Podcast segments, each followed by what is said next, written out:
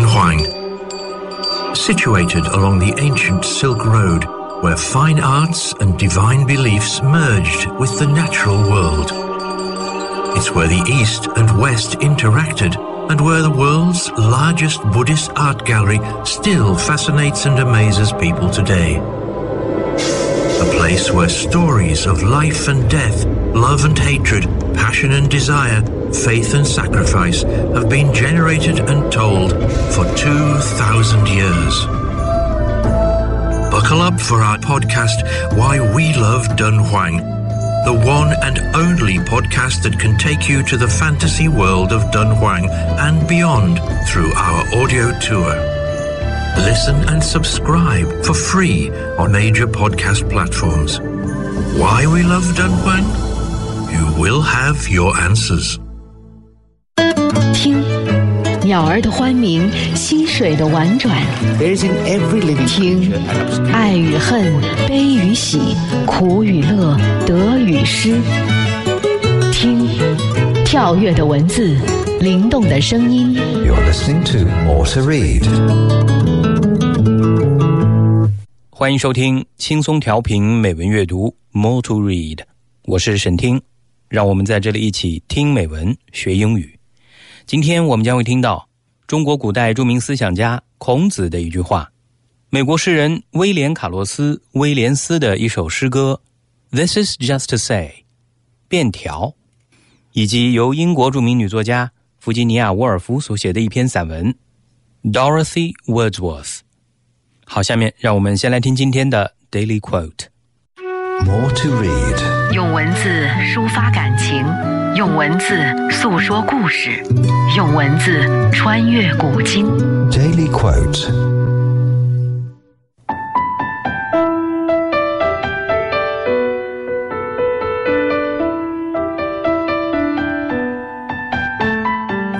子曰：“益者三友，损者三友。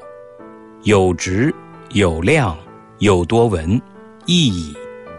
有辩辟，有善柔，有骈佞，损矣。” Confucius said, It is beneficial to make friends with three types of people the upright, the trustworthy, and the well informed. It is harmful to make friends with three other types the obsequious, the double faced, and the smooth tongued.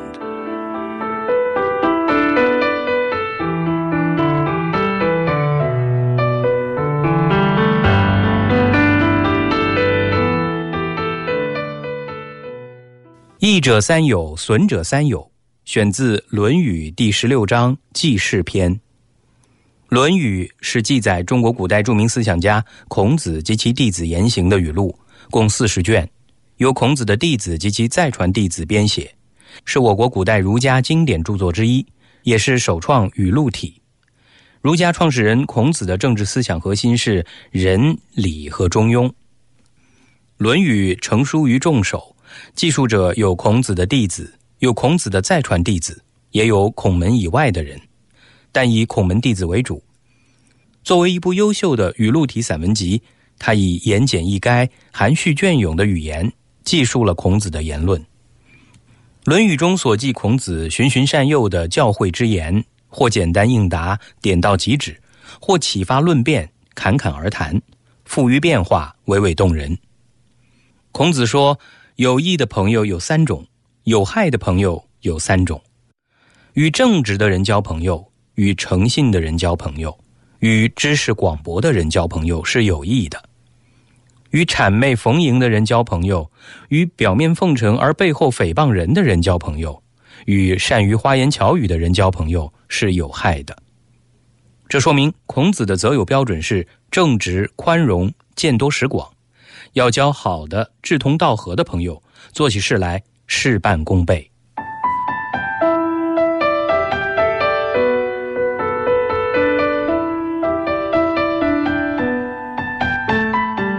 子曰：“益者三友，损者三友。有直，有量，有多闻，益矣。有辩辟，有善柔，有骈佞，损矣。”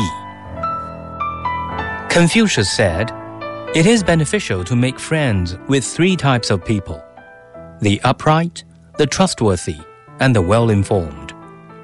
It is harmful to make friends with three other types the obsequious, the double faced, and the smooth tongued.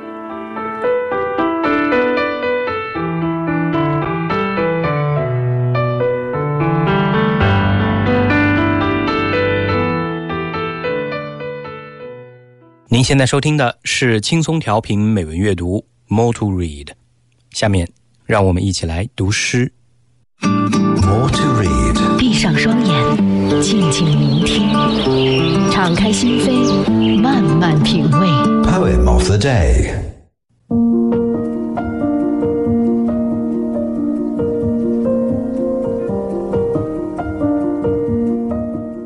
This is just to say. William Carlos Williams. I have eaten the plums that were in the icebox and which you were probably saving for breakfast. Forgive me. They were delicious, so sweet and so cold.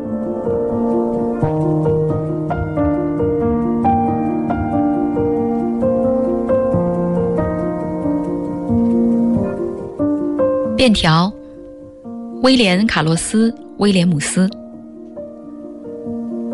我吃了冰箱中的李子，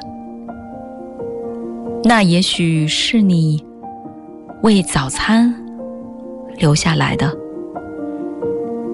原谅我，它们很可口，又甜又凉。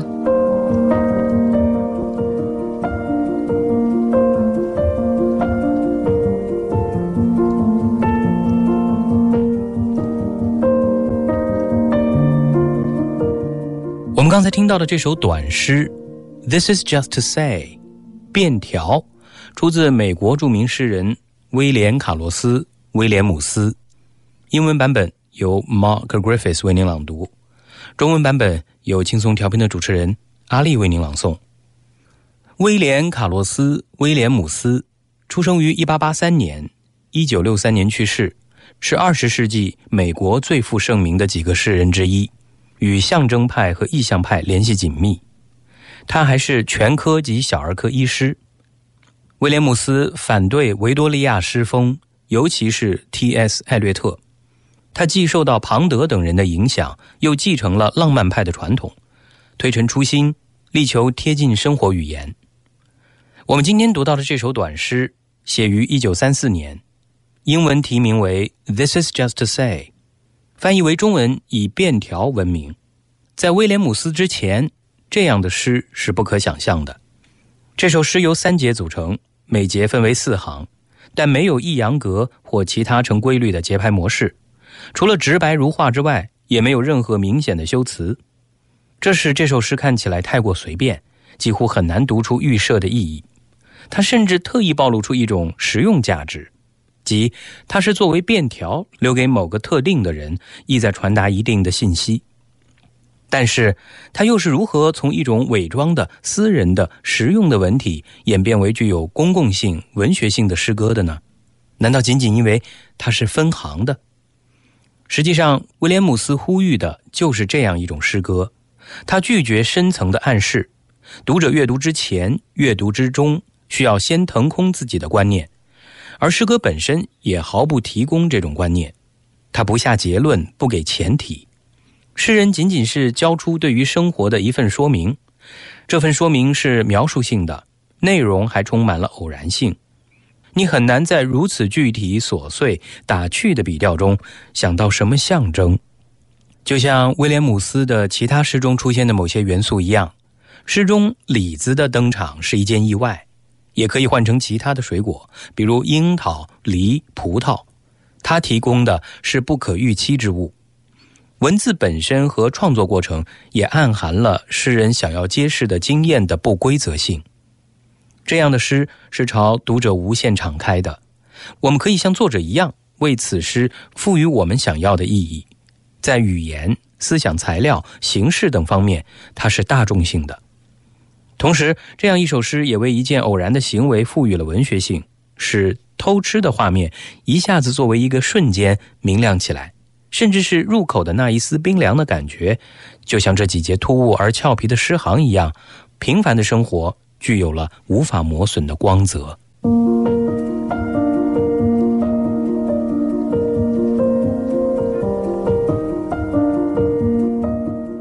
This is just to say, William Carlos Williams, I have eaten the plums that were in the icebox and which you were probably saving for breakfast. Forgive me. They were delicious, so sweet and so cold.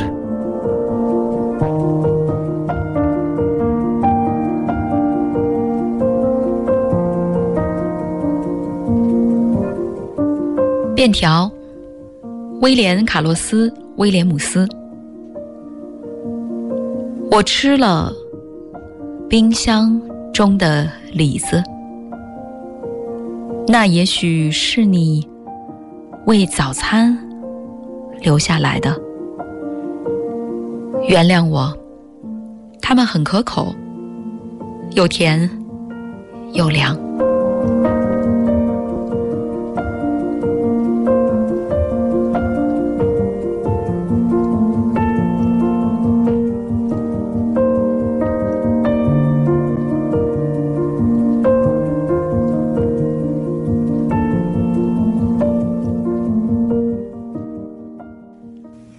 欢迎您继续收听轻松调频美文阅读 More to Read，我是沈听。下面让我们一起来感受 Beauty of Words。More to read. 文字的世界，用心用心聆听。Beauty of words. 弗吉尼亚·沃尔夫出生于1882年，1941年去世，是英国著名的小说家、评论家和散文家，也是意识流文学的代表人物，被誉为20世纪现代主义和女性主义的先锋。沃尔夫的创作以小说为主，此外当属散文。他曾为《泰晤士文学副刊》《耶鲁评论》等英美报特约撰稿，发表的随笔、书评、人物特写、游记百余万字。相较来说，散文似乎更适合于他的思想秉性风格，写来优雅高贵而又汪洋恣肆，因而有传统散文大师、新散文首创者之称，被誉为英国散文大家中的最后一人。那么接下来，我们就一起来读一篇由弗吉尼亚·沃尔夫所写的散文《Dorothy Wordsworth》，这是关于多罗西·华兹华斯的人物特写。多罗西·华兹华斯是英国著名浪漫主义诗人威廉·华兹华斯的妹妹，后来也成为了一名诗人。下面就让我们一起来读一下这篇文章中英文版本的节选片段。中文版本由轻松调频的主持人念希为您朗读，由刘炳善翻译。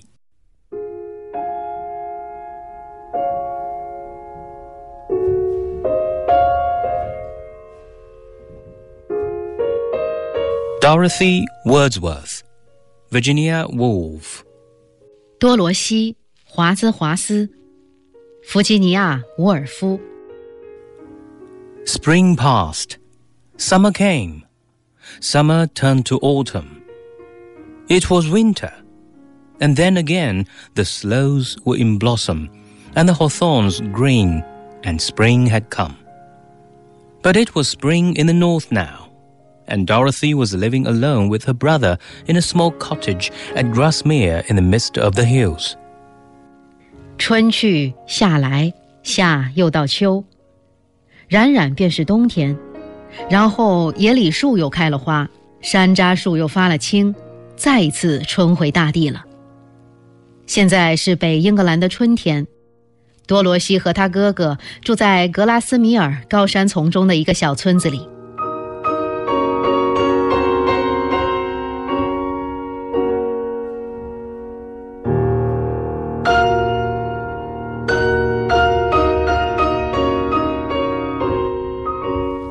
Now, after the hardships and separations of youth, they were together under their own roof.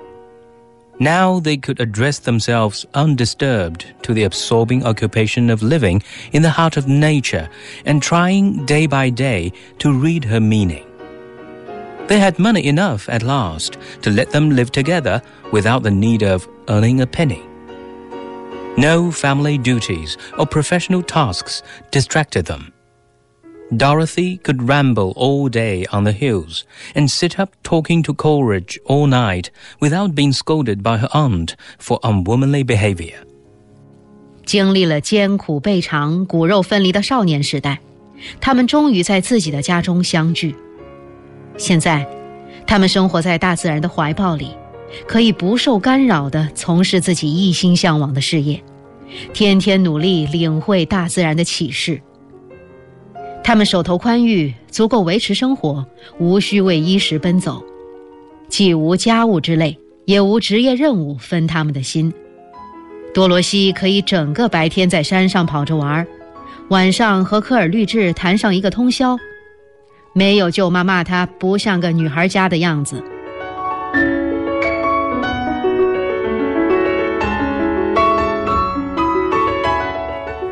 The hours were theirs from sunrise to sunset and could be altered to suit the season.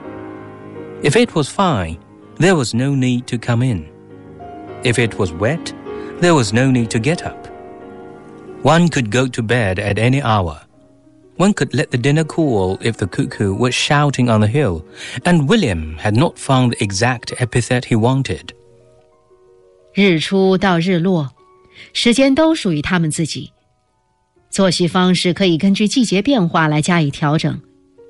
天气好，不必待在屋里；下雨天，躺在床上不起，什么时候睡觉都行。如果有一只杜鹃在山头兀自啼叫，而威廉一直想不出什么确切的词句来描写它，那就让做好的饭放凉也没关系。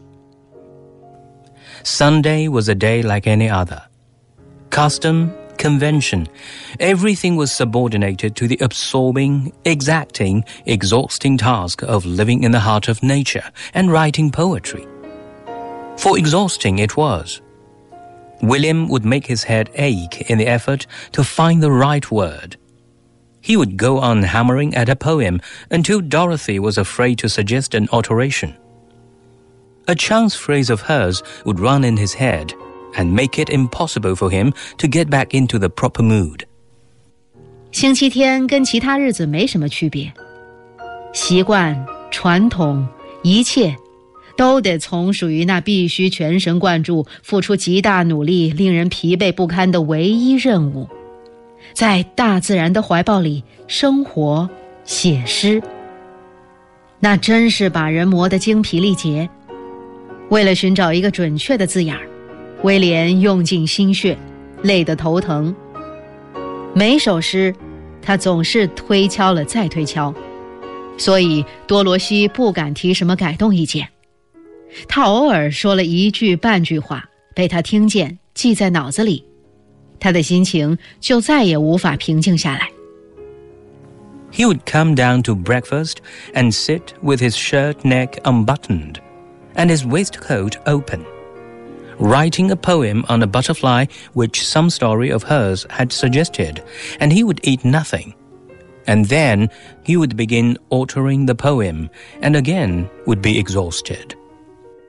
有时候他下楼来吃早饭，却坐在餐桌旁，衬衣的领口不扣，背心也敞开，写着一首从他谈话中得到构思的咏蝴蝶诗。写着写着，把吃东西都忘了。 而且对那首诗改了又改，直到又是精疲力竭为止。It is strange how vividly all this is brought before us, considering that the diary is made up of brief notes, such as any quiet woman might make of her garden's changes and her brother's moods and the progress of the seasons. It was warm and mild, she notes, after a day of rain. She met a cow in a field. The cow looked at me, and I looked at the cow, and whenever I stirred, the cow gave over eating. 这部完全由只言片语所构成的日记，竟能使这一切如此活灵活现的重现在我们眼前，想来真有点奇怪。因为，任何一个性格沉静的妇女都能像这样把她花园里的变化、他哥哥的种种心情和季节的转换记载下来。一整天的雨后，他记述道：“天气温暖而和煦，他在田野里碰见一头母牛。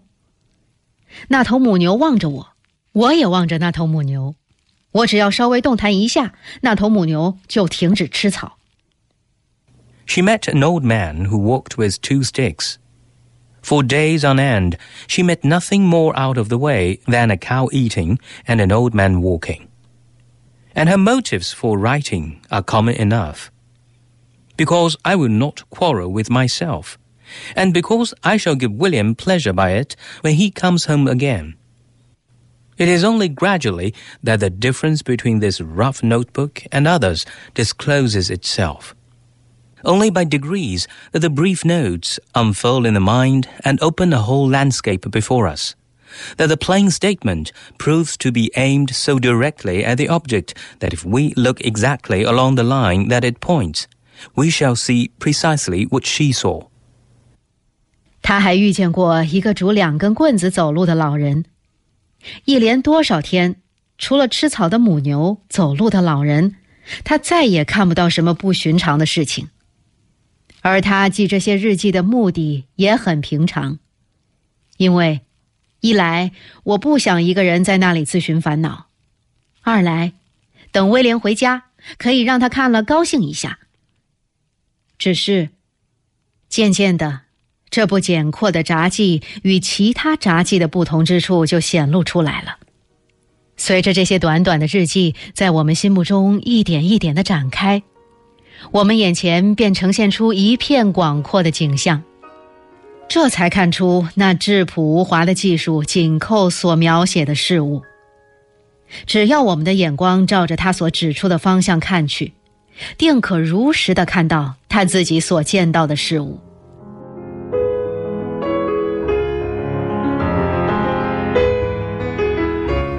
The moonlight lay upon the hills like snow. The air was become still, the lake of a bright slate color, the hills darkening. The bays shot into the low fading shores, sheep resting, all things quiet. There was no one waterfall above another. It was the sound of waters in the air, the voice of the air. Even in such brief notes, one feels the suggestive power which is the gift of the poet rather than of the naturalist. The power which, taking only the simplest facts, so orders them that the whole scene comes before us, heightened and composed, the lake in its quiet, the hills in their splendor. 月光像雪一样落在山上，空气一片寂静，湖水现出亮亮的蓝灰色，群山一派苍茫。 湾流冲向那低低的、幽暗的湖滨。羊群在休息，一切都是静悄悄的。那上游和下游的瀑布，好像并不是一个一个的瀑布，而像是从天而降的涛声，天上的声音。即使在这样短短的日记中，我们也可以感觉到那种并非属于博物学者，而是属于诗人天赋的暗示能力。也就是说，抓住非常普通的事实，略加点染，那整个景象，宁静的湖水、壮丽的群山，就以浓郁的色调、天然的姿态出现在我们眼前。Yet she was no descriptive writer in the usual sense. Her first concern was to be truthful. Grace and symmetry must be made subordinate to truth. But then choose is sought because to falsify the look of the stir of the breeze on the lake is to tamper with the spirit which inspires appearances. It is that spirit which goads her and urges her and keeps her faculties forever on the stretch. 然而，他却又不是一般意义上的描写文作者。他首先关心的是力求真实， 优美和对称都得复利于真实才行。 而真实之所以需要加以探索，又是因为，如果在描写中把微风浮动湖水的景象稍加歪曲，也就有损那支配着表面风貌的精神。正是这种精神刺激着他，推动着他，使他的才能得到充分发挥。A sight or a sound would not let her be till she had traced her perception along its course and fixed it in words, though they might be bored, or in an image, though it might be angular. Nature was a stern task mistress. The exact prosaic detail must be rendered, as well as the vast and visionary outline. 每一种景象，每一种声音，只要他有感于心， 他总要把这一感觉的来龙去脉进行一番探索，并且用文字把它记录下来，不管这文字多么质朴无华，或者把它凝练为某种形象，不管这形象多么生硬拙笨。大自然是一个严峻的女监工，她要求，无论那浩浩茫茫幻影一般的外形轮廓，还是那毫发毕现的平凡细节，都得描摹出来。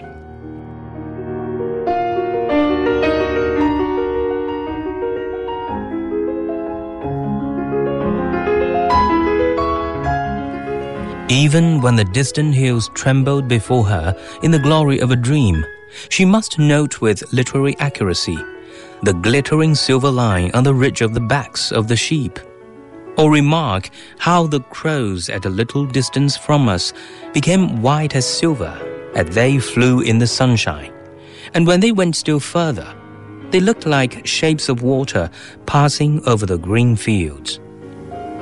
Always trained and in use, her powers of observation became in time so expert and so acute that a day's walk stored her mind's eye with a vast assembly of curious objects to be sorted at leisure.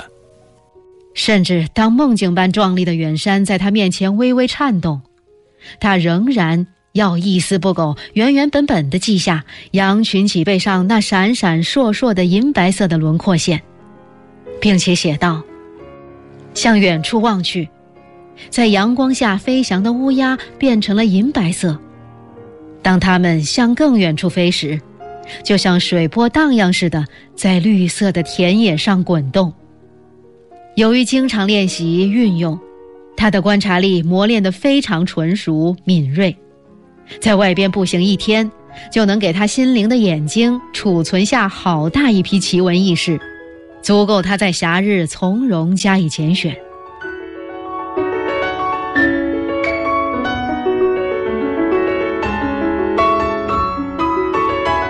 感谢您收听今天的美文阅读节目。你也可以通过云听 App 在线实时收听美文阅读以及轻松调频的其他节目，并随时聆听节目回放。今天的节目就到这儿了，我是沈听，我们明天见。